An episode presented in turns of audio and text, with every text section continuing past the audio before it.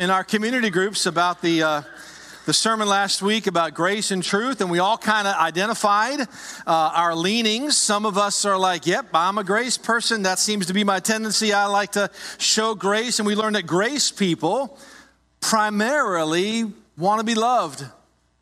So they'll sometimes let things slide and just worried about people being happy. So we want to be loved because we want people to, to like us. And then we learned that truth people are more about being right. They want, to, here's the truth, and if it hurts your feelings, sucks to be you, right? I just, we, we, but what was great was like in our community group, we was, it was going, we went around the room, are you a grace person, truth person? It was like, boom, everybody identified one way or the other. So we have these leanings, right? But what we learned, so, so, so then grace people think that truth people have no heart. And, and, and truth people think that grace people have no spine. But then we learn, in this great, that Jesus, according to John chapter 1, 14, was full of grace, what? And truth. He didn't have to pick one or the other. It wasn't like, it wasn't either or. It was, yeah, I am full of grace. And, full, and what was crazy, he was full of both of them. And I think one of the things that, that made the, the message of Jesus and his ministry so compelling was this incredible synthesis of grace and truth. And I'd love to take a closer look this week to Jesus, at Jesus, to see how he made this work. And maybe he can give us some guidance on loving well. And, and here's what, what I'd love to see happen leveraging your tendency towards grace and truth in order to love people like Jesus. Now, wouldn't it be wonderful if you could look at who you are and your deficiencies as an opportunity for you and God to love people better than you could on your own? So, we're going to look at where we're going with all of this, and, and uh, and we're going to start in Matthew chapter 22. So, kind of give us some setting here. And I'd love to see what, what Jesus is trying to teach us in his discourses. So he is, at this point, the setting in Matthew chapter 22 is he has already ridden into Jerusalem. We're at the end of his ministry here on earth, end of his life on earth. This is what we might call the triumphal entry or Palm Sunday, as it's celebrated a lot of times uh, in, in, in Western Christianity. And you have Jesus riding into Jerusalem. They wanted to make him king. Everybody is celebrating, everybody is cheering, Hosanna, right? They, they want to make this individual their ruler. So he has tremendous influence right now. Lots of people are listening to him. He's got a crowd of folks around him. In that crowd, are Pharisees and Sadducees. He's just kind of embarrassed the Sadducees. And so this lawyer steps up and he's going to ask Jesus a question. Now, interestingly, you think of the commands that God gave the Jewish people, there were only 10 of them. Seems pretty simple, but then what they became good at was extrapolating those commands out and creating rules to help you define what it meant. So, so you can only walk this many paces on the Sabbath day, or else it's work. Like you can you can do this, but you can't do that. So they had over 600 rules that they had contrived from the 10 rules, the 10 commandments. And so there is a lawyer that specialized in all of these rules. And so this lawyer, who is a Pharisee, steps up to ask Jesus this question. He says this in Matthew 22, verse 36. He says, Teacher, which is the great commandment in the law? Jesus answers him in verse 37. He says, Jesus said to him, You shall love the Lord your God with all your heart, with all your soul, with all your mind. This is the first and great commandment. Kind of hard to disagree with that, right? But then Jesus takes this step and he goes somewhere that maybe they weren't in, expecting. And he goes, and the second, he, you know, the lawyer didn't ask for this. He said, but the second is like it. The King James says, like unto it. You shall love your neighbor as yourself. On these two commandments hang all the law and the prophets.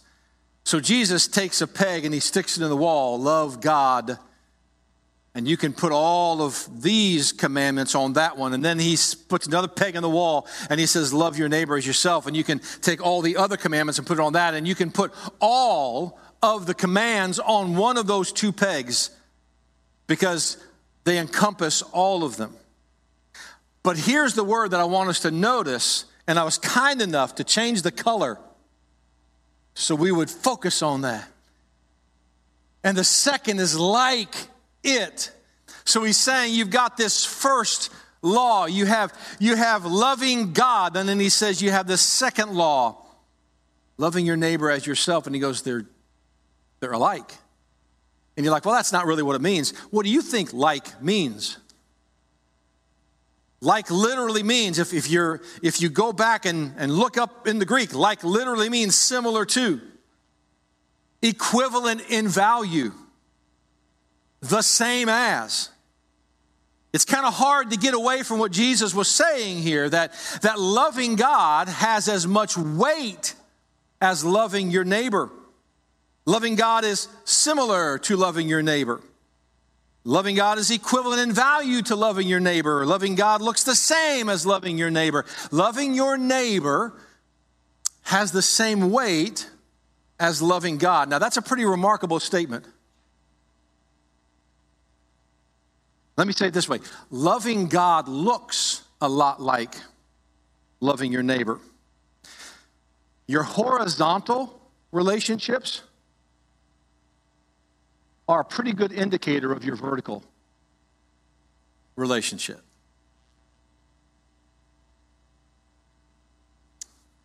Which should worry some of us.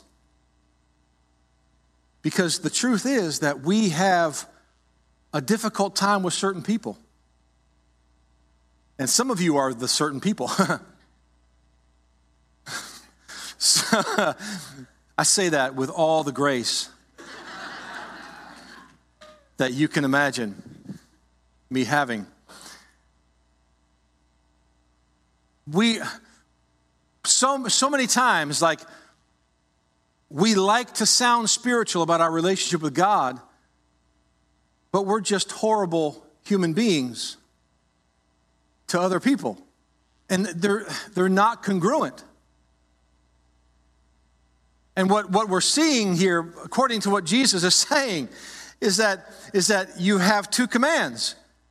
And loving God and loving your neighbor are, are similar, they're alike, they have the same weight.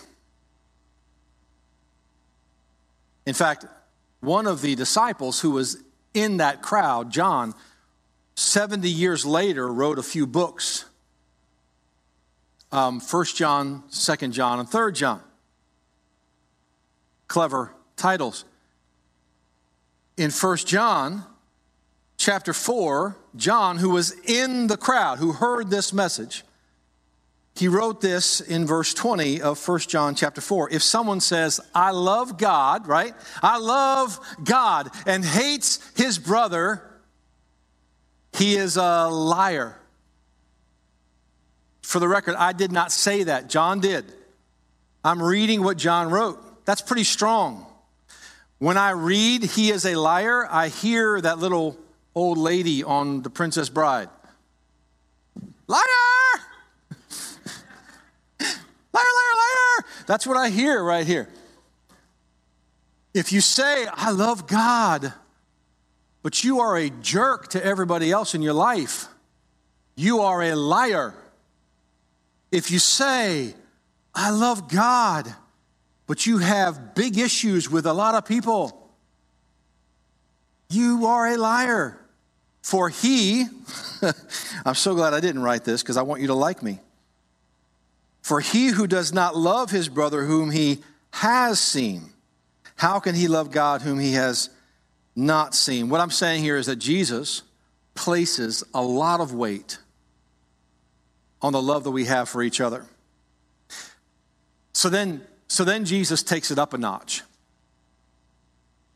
A little later, in that same time frame, Jesus is preparing to observe Passover with his disciples. We celebrate that as the Lord's Supper. We've seen the famous painting, right? That was about to happen. But before that happened, Jesus got down on his hands and knees and took a basin of water and a towel and he washed the disciples' feet before they took the Passover, observed the Passover together. And there's this incredible discourse in, in John chapter 13 where uh, Peter's like, "Oh no, you shouldn't be washing my feet." And Jesus said, "Well, if I don't wash your feet," then and, and then you know Peter, he's like, "Well, just wash my whole body then." You know, kind of weird. Um, but he he was showing how we need to have this attitude of service, right? And I almost picture him on his knees saying what he's about to say in John 13. He says this in verse 34. He says, A new commandment I give to you. So he's already said, Here's the great commandment, and the second one's just like it. Now I'm going to give you a new one. This is like moments after now. So he, he, he preached to the crowd. He's in Jerusalem. Now, now they're going to go and they're going to have dinner together. They're going to celebrate Passover. And he says, Now there's a new commandment I'm going to give to you that you love one another as I have loved you, that you also love one another. That's pretty remarkable.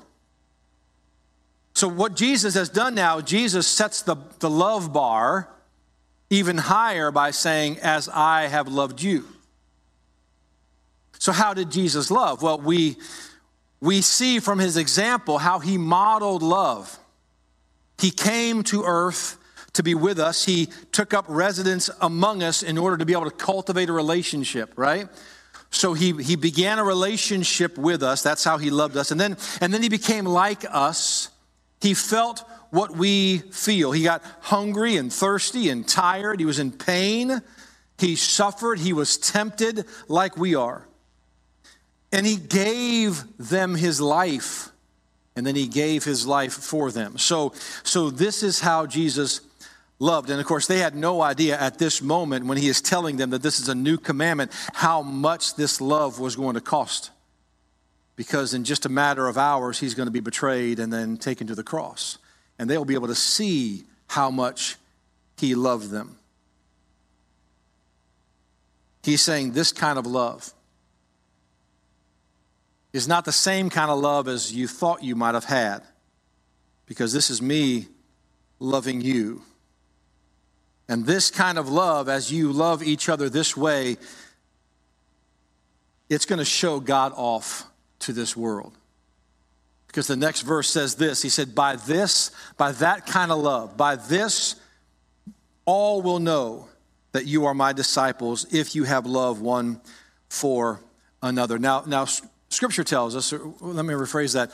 The word love in Scripture is all L O V E for us. But there were three types of what we might call biblical love if you look back on it, you have three words that are all translated love. And, and you, have, you have the word eros, where, where we would get the word erotic. It's a sensual love, it's a selfish love, it's what's in it for me. There's a second kind of love that we see in Scripture, and it's the word phileo. It's a brotherly love. It's kind of like it's good for you and it's good for me. It's where we get the word Philadelphia, the city of brotherly love. That's, that's the word phileo. So you have eros, phileo, and then you have this incredible word, agape. And that is a God like love. That is an unconditional love for somebody else. That's the love that he's talking about, a totally unselfish love. That is the love that he's describing that, that he got from God and that he is giving his disciples, and that is the standard by which the disciples are to love each other. This is the new commandment I give to you is to love each other this way. And he says that the defining characteristic of a disciple of Jesus is agape or a God like love. But how is this new? Like, like he just said, like the other commandment, I'm supposed to love you as I love myself. Well, there is a difference between the way Jesus loves you and the way you love yourself. Like we like the golden rule thing. Like, I'm going to love you the same way I would, try, I'm going to treat you the same way I would treat myself. And that's, I'm not saying that's a bad standard. I'm just saying that Jesus elevated it, that we're supposed to love better than we would love ourselves. We should love each other the way Jesus loves us. Everybody already knew they should love their neighbor. That was an Old Testament rule. But how is this kind of love even possible? So, a few chapters later in the book of John, we're in John chapter 13, right now we're in John chapter 15 he tells them this, and this is really important. This is like the pivotal moment. He says, As the Father loved me, I have loved you. And then he says, Abide in my love. This is my commandment that you love one another as I have loved you. So that word abide is a word that we don't use much anymore. But it has a lot of meaning. Jesus is saying, I love you the way that the Father loves me. So, according to Jesus, this is attainable.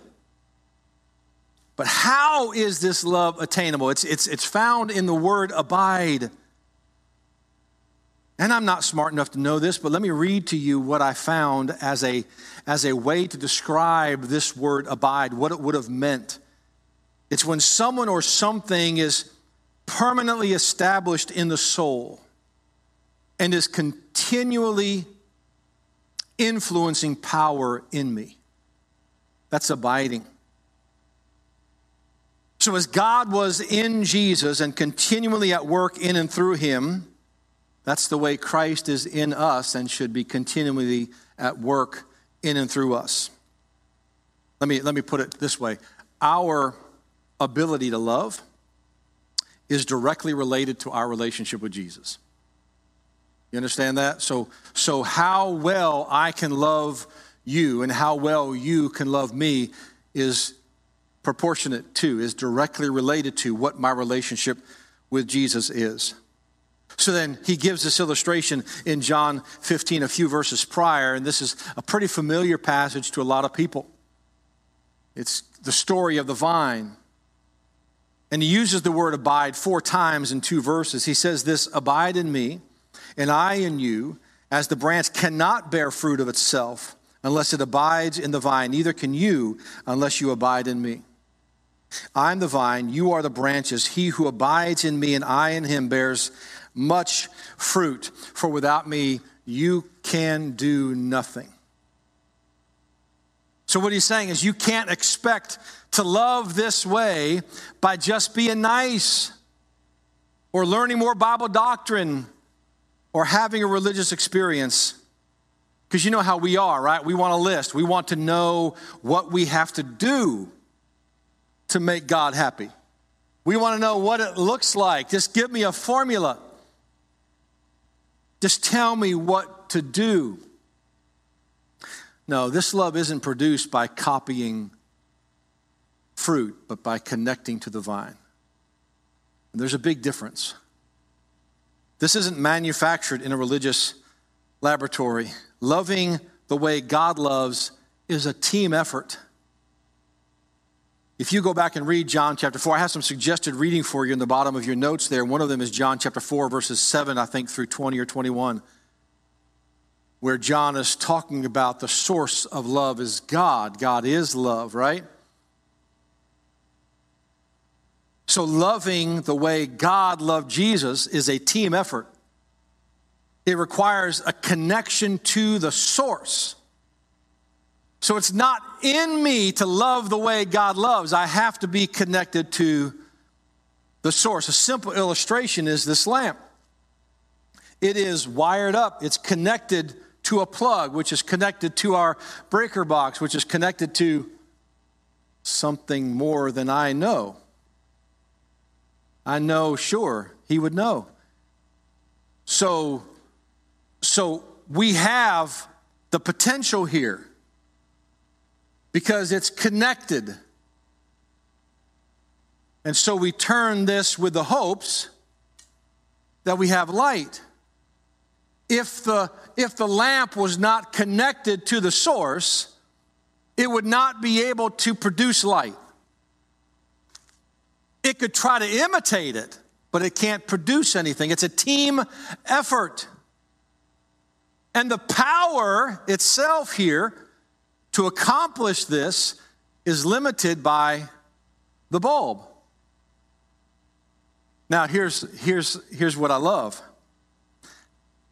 Like, you may not be the brightest bulb. You may not have the capacity to love that person fully the way God would. But when you team up with God, when you partner with God, you can love them better than you can alone. Not by, not by imitating behavior, but by participating together. Woo! I don't care if you think I was good or not. That makes me happy right there. So it's not a matter of me just trying to be the best version of me. It is that, is that Jesus is elevating the amount of love that I can have for somebody else because I am partnering with the source.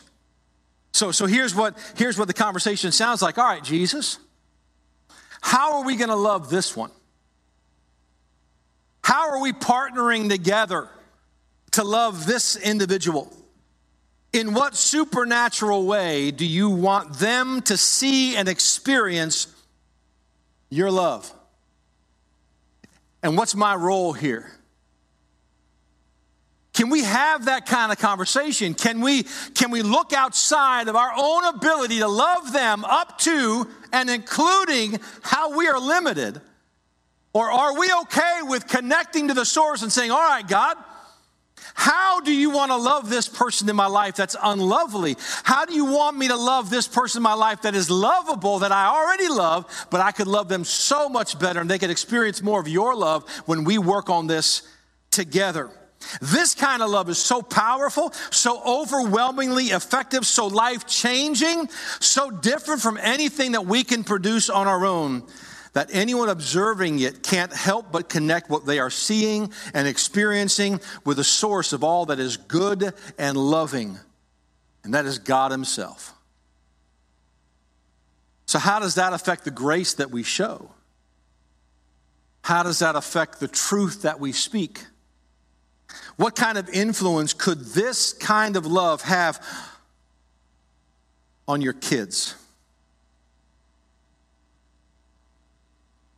How, how could partnering with God affect how you love your spouse? All right, God, what about, what about this one?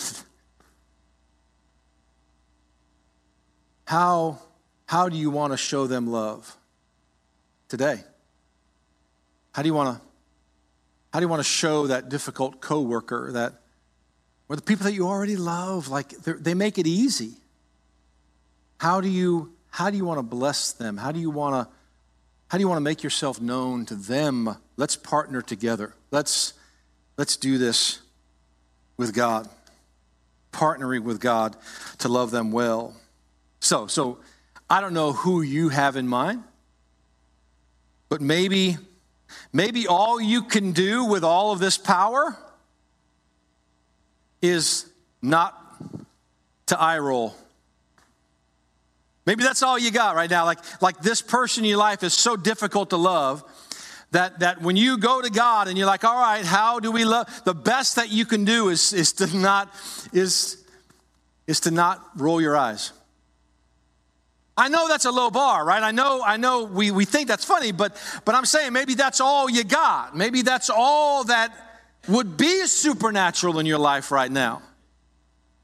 I got a few folks like that, okay? But maybe that's the best that we can do right now is just to keep our mouth shut. Maybe with God's help, we can do a little better than that, though. And I'm just saying, can we ask this question God, how is it that you and I can partner together to effectively love this person in my life. That's the new commandment. Loving them, loving someone else the way you have been loved by God. So, as you're partnering with the source, can you do better than you are? Maybe you, maybe you can begin to see them the way God sees them. Because they're broken. And they need God's love. And they're in your life. It's not a coincidence. God has placed you there. So, how are we partnering with Him to make this possible? Yeah, it's easy to see their imperfections, it's harder to see our own. But they're there. So, so, so then let's take this a step further. So imagine, so what, what's, what's interesting about, about the verse that I just shared with you, where Jesus said that people are going to know you're my disciples if you have this kind of love one for another, I don't think that means that, that other Christians are the only people you're supposed to love. You're like, oh. What I think it means is imagine how much better it would be if I'm loving you that way and then you're loving me that way. And everybody here is loving each other that way, and that becomes the, the trademark characteristic of a group of believers is that everybody in that family loves this way. I'm not saying that we don't love our coworkers that way. I'm not saying we don't love our geographic neighbor who lives on your street that way. I'm saying, I'm saying imagine what it would be like is if, if everybody here loved each other that way. Now it becomes really noticeable. Loving your neighbor that way is remarkable. Loving each other that way is miraculous. And now it's becoming crazy love. Like, that's ridiculous that they love each other that much. The heart of grace and truth and everything we do is this bottomless, fathomless love from our Father that has to be experienced to be known. Paul put it this way in Ephesians chapter 3 verses 19 through 21. He said this, and to know the love of Christ that surpasses knowledge. Like one of my favorite phrases. I want you to know this thing that you can't know. But that's not really what he's saying. Because you have two different versions of the word know in the Greek, and it's the word gnosko, and you have two different versions of that same word. It's, it's and to know from experience the love that surpasses just what you know in your mind. Because when you experience the love of God, it surpasses anything that your mind could have imagined. And Paul says, I want you to know that kind of love, that you may be filled with all the fullness of God. And you're like, Eric, that seems impossible. Loving this way, partnering with Him, connecting this way to love the world that He has put me in. That's, and that's impossible. Well, I'm glad you said that because He didn't end there, right? He said, Now to Him who is able to do far more abundantly than all that we ask or think, according to the power at work within us. The power that works within us. To him be glory in the church and in Christ Jesus throughout all generations, forever and ever. Amen. So, yeah, Jesus was full of grace and truth because everything he did was connected to the source of love, his Father. And our ability to love one another and to show grace and to speak truth has everything to do with our relationship with Jesus. Wouldn't it be awesome if throughout this whole process, God is actually changing you and conforming you into the image of His Son? Rather than you just worrying about everybody else in your life who irritates you. To change, maybe God is seeing that you need the changing. because you're the one connected to the source. Let's pray. Father, we love you. And I don't, I don't know now, like, I don't even know what that fully means. But I am grateful for the indwelling Holy Spirit, the vertical relationship that I enjoy, and I just pray that you would help me see ways to love those in my world like you love them. In Jesus' name we pray. Amen.